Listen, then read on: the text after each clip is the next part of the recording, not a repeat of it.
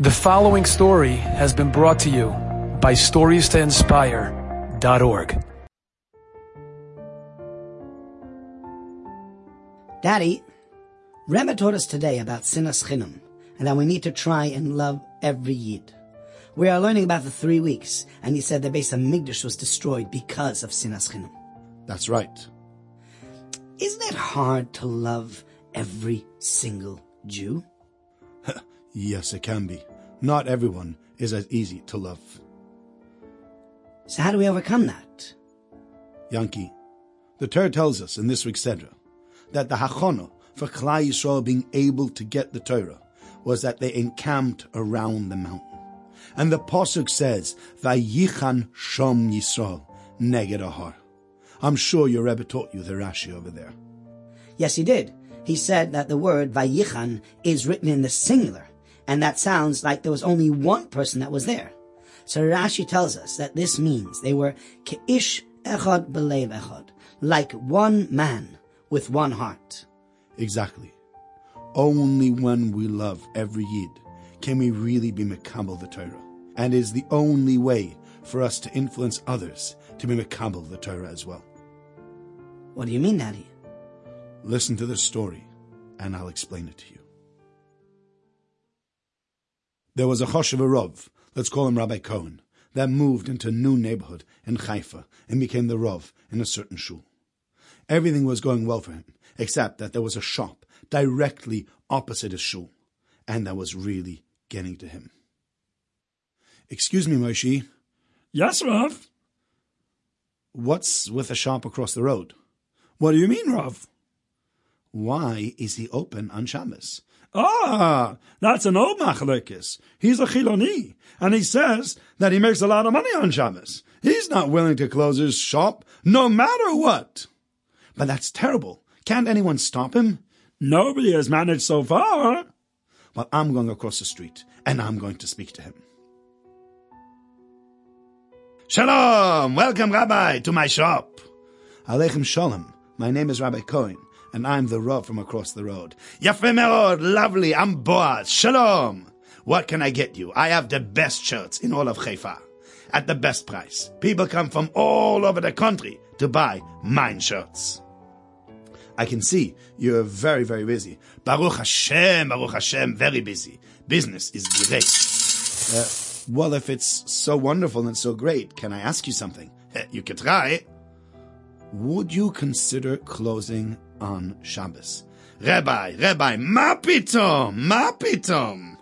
The best day of business? People aren't working on a Saturday, so they come shopping. Lo, lo, sorry, I can't do that. But, but Shabbat. Listen, I don't mix into your business, and you don't mix into mine business. But, but maybe, maybe just for the hours that the shul is open. It shouldn't be a chil Hashem. Rabbi, Rabbi, you heard what I said, yeah? Toda Rabba for coming. If you want a shirt, vakasha, but I've made my decision. Goodbye, litrot, koltuv.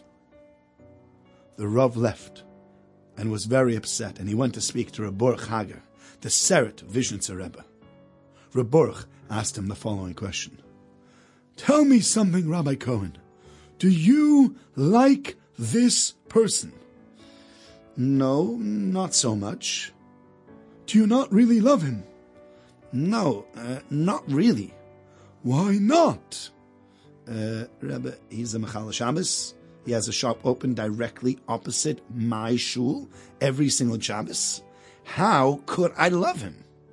Ah, that is your mistake. What mistake?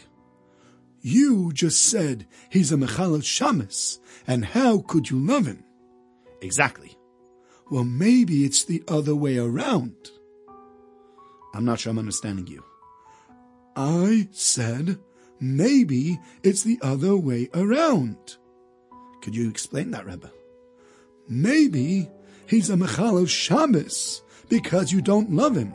It's not that you don't love him because he's a Mechal Shabbos. He's a Mechal Shabbos because you don't show him enough love.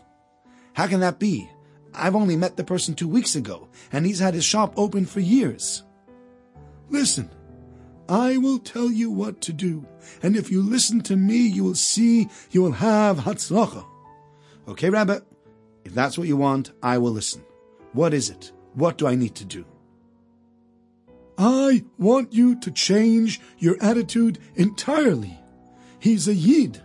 Nebuch, Nebuch, he doesn't know how important Shabbos is, and you have to love him anyway and teach him. And what difference does the Rebbe think that's going to make?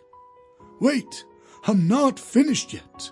I want you to go to his shop every single Shabbos. To his shop? Yes. On Shabbos? Yes, you heard me. How can I do that? You will go there every single Shabbos, and this is what I'd like you to do. The Rebbe then told him exactly what he wanted him to do. Rebbe, are you sure this is going to work? Do you have anything to lose by trying it?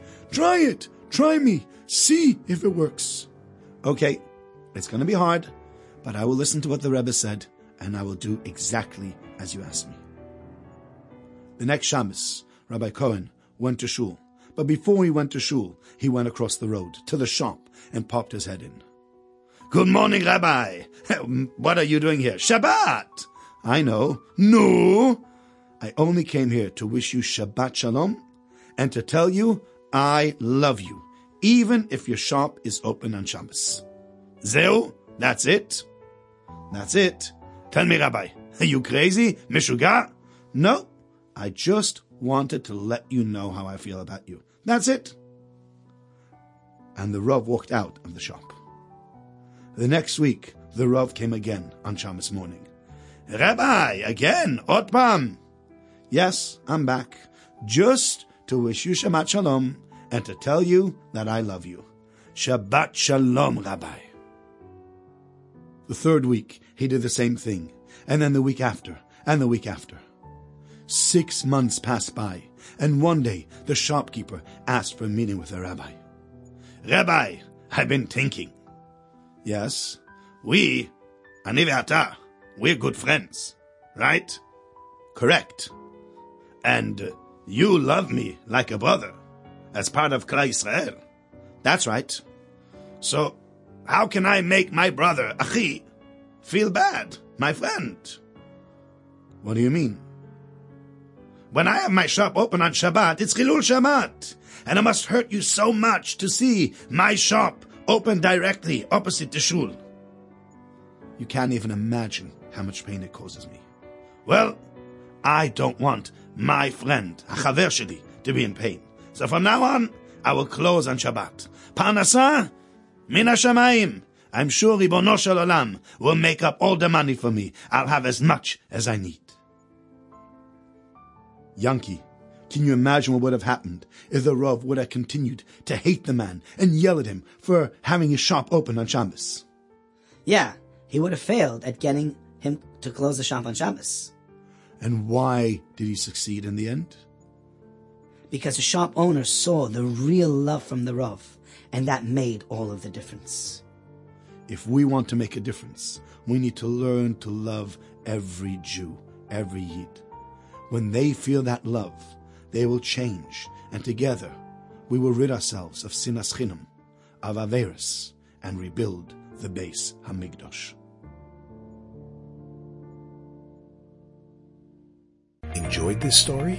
Come again. Bring a friend. Stories to inspire.org.